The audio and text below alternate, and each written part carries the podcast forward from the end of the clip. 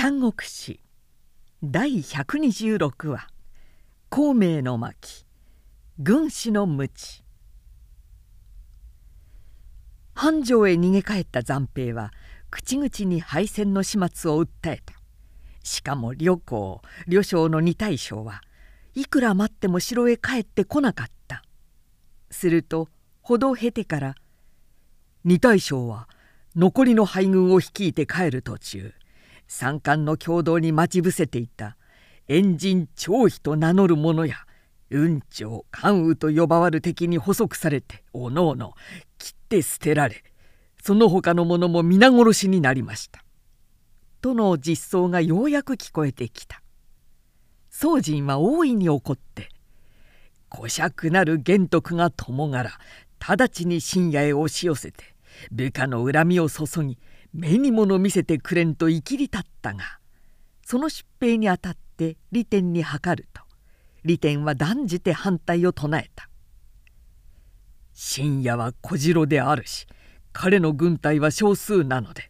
つい敵を侮ったため両公両将も惨敗を受けたものです。なんでまた貴殿まで同じ鉄を踏もうとなさるか。利天御編はそれがしもまた彼らに敗北するものと思っておるのか。玄徳は世の常の人物ではない。軽々しく見ては間違いでござる。必勝の信念なくしては戦に勝てぬ。御編は戦わぬうちから臆病風に吹かれておるな。敵を知る者は勝つ。恐るべき敵を恐るるは決して狂気ではない。よろしく都へ人を登らせ総上昇より正門の大軍を来い十分先方を練って攻めかかるべきであろう。鶏を裂くに牛刀を持ちんやそんな使いを出したら何時らは藁人形かと上昇からお笑いを受けるだろう。立って進撃あるなら貴殿は貴殿の考えで進まれるがよい。利点にはそんな猛戦はできぬ。城に残って留守を固めていよう。さては二心を抱いたな。何？それがしに二心あると。利天は没然と言ったが宗人にそう疑われてみると後に残っているわけにもいかなくなったやむなく彼も参加して総勢2万5千先の旅行旅将のせいより5倍する兵力を持って繁盛を発した。まず白馬に氷船を揃え両職軍馬をおびただしく積み込んだ。小刀千尾には半旗林立して線路一斉に下流を切りながら堂々深夜へ向かって下降してきた。戦勝の祝杯を挙げているいとまもなく気球を告げる早馬は頻品深夜の尋問をたたいた。軍師丹福は立ち騒ぐ人々を制して静かに玄徳に会って言った「これはむしろ待っていた者が自ら来たようなもので慌てるには及びません」宗人自身2万5千余機を率いて帰するとあれば出城繁盛はがら空きでしょう。たとえ白牙を隔てた地勢で不利はあろうともそれを取るのは手の内にあります。この弱小な兵力をもって深夜を守るのすら疑われるのにどうして繁盛など攻め取れようか。戦略の妙定傭兵の面白さ勝ち敵を勝ちならざるをなすすべてこういう場合にあります。人間生涯の貧苦逆境富士の難にあたっても道理は同じものでしょう。必ず克服し必ず勝つとまず信念なさい。謀策を用いて自滅を急ぐのとはその信念は違うものです。悠々たる短服の態度である。その後で彼は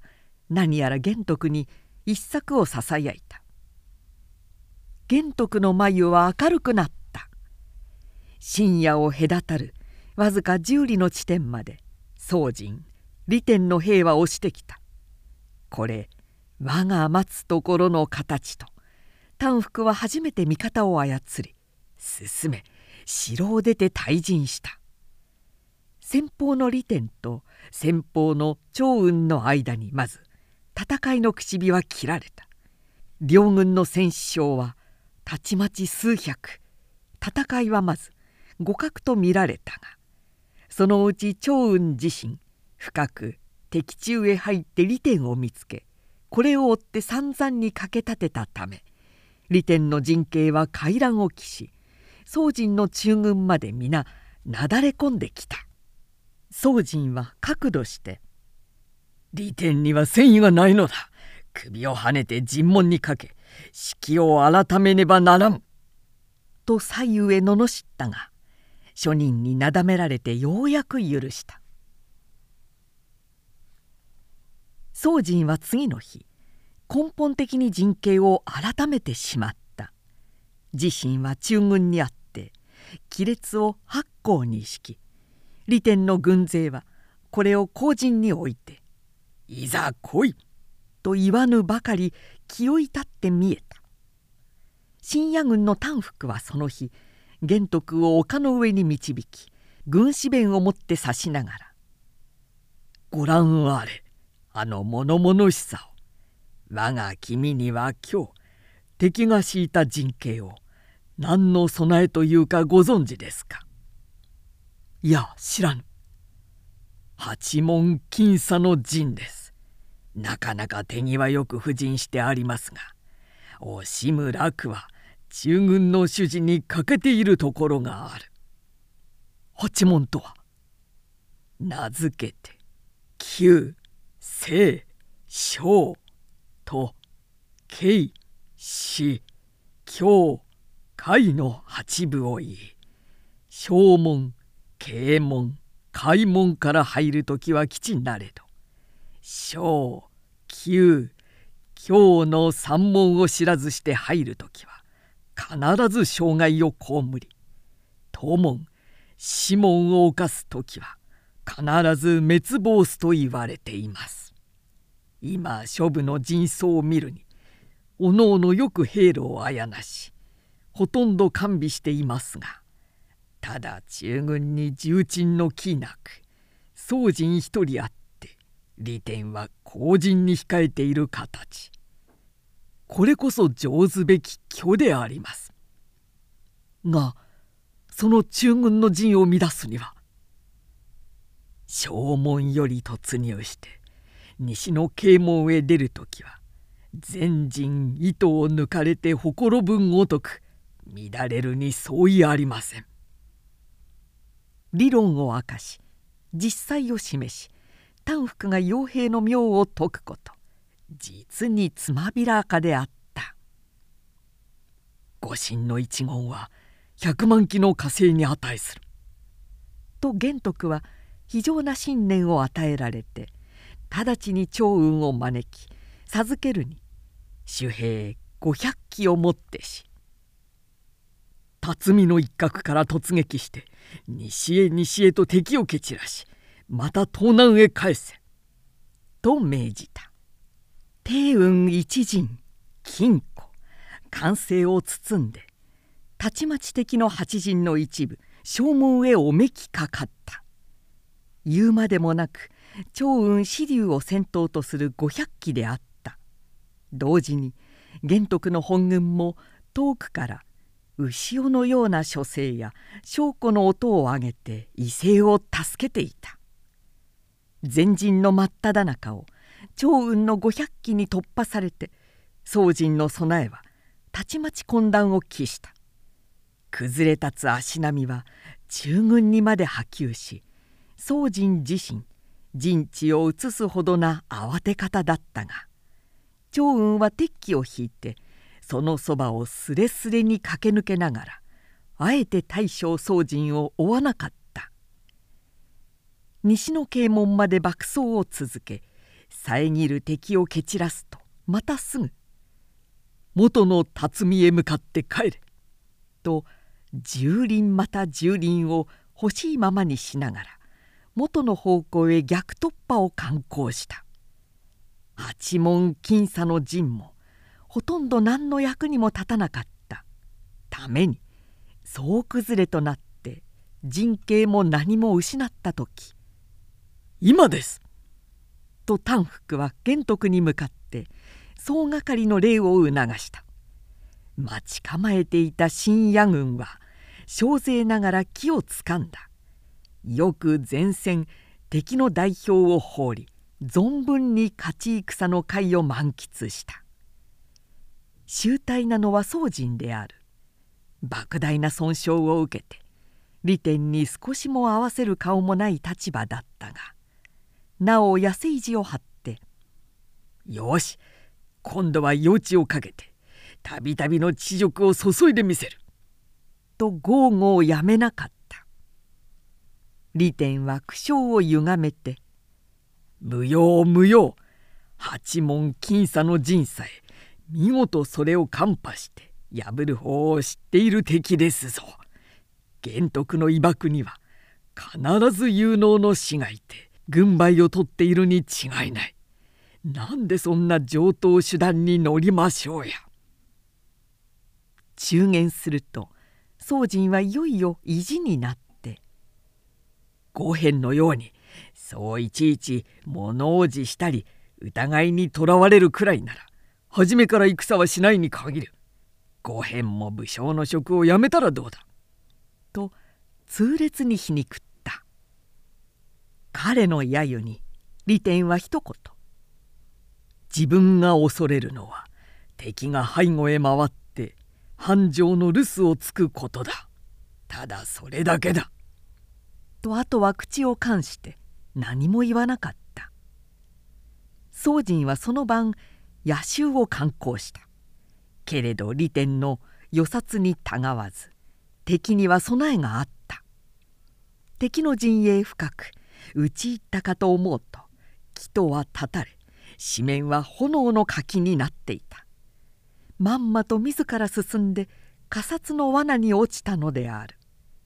散々に打ち破られて北河の岸まで逃げてくると忽然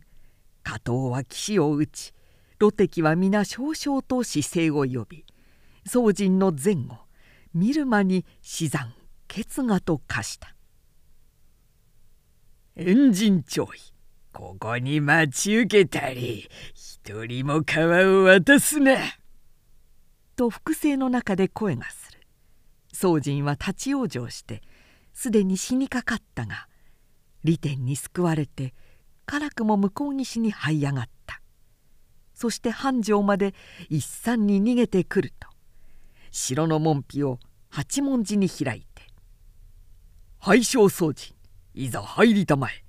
竜公祝が帝神雲長関羽がお迎え申さん」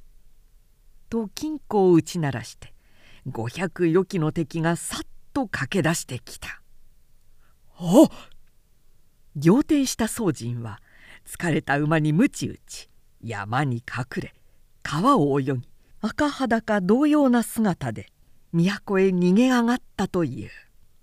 その集体を自陣皆「見苦しかりけるありさまなり」と笑った。三戦三勝の息高くやがて玄徳以下繁盛へ入った。建礼の流筆は出迎えた。玄徳はまず民を休んじ一日城内を巡視して流筆の屋敷へ入った。建礼の流筆は元調査の人で玄徳とは同じ流星であった。官室の送信同窓のよしみという気持ちから特に急速に立ち寄ったものである。こんな光栄はございません。と龍家の家族は総出でもてなした。主演の席に流筆は一人の美少年を連れていた。玄徳がふと見ると人品世の常でなく才が玉のごときものがある。で流筆にそっと尋ねてみた「お宅のご子息ですか?」「いえおいですよ」と龍筆はいささか自慢そうに語った「元講師の子で広報と言います。幼少から父母を失ったので我が子同様に養ってきたものです」よほど広報を見込んだものと見えて玄徳はその席で「どうだろうわしの養子にくれないか」と言い出した。流筆は非常な喜び方で「願うてもない幸せです。どうかお連れ帰りください」と当人にも話した。広報の喜びは言うまでもない。その場で姓も龍に改めすなわち龍宝と改め以後玄徳を父として拝すことになった。関羽と張飛は密かに目を合わせていたが後玄徳へ直言して「この紙には実子の嫡男も終わりなのになんで命令を養い後日の災いを強いてお求めになるのですか。どうもあなたにも似合わないことだ」と戒めた。けれど不死の制約は固めてしまったことだし玄徳が劉邦を可愛がることも非常なのでそのままに過ぎているうちに「繁盛は守るに適さない」という短服の説もあってそこは長雲の手勢に預け玄徳は再び深夜へ帰る。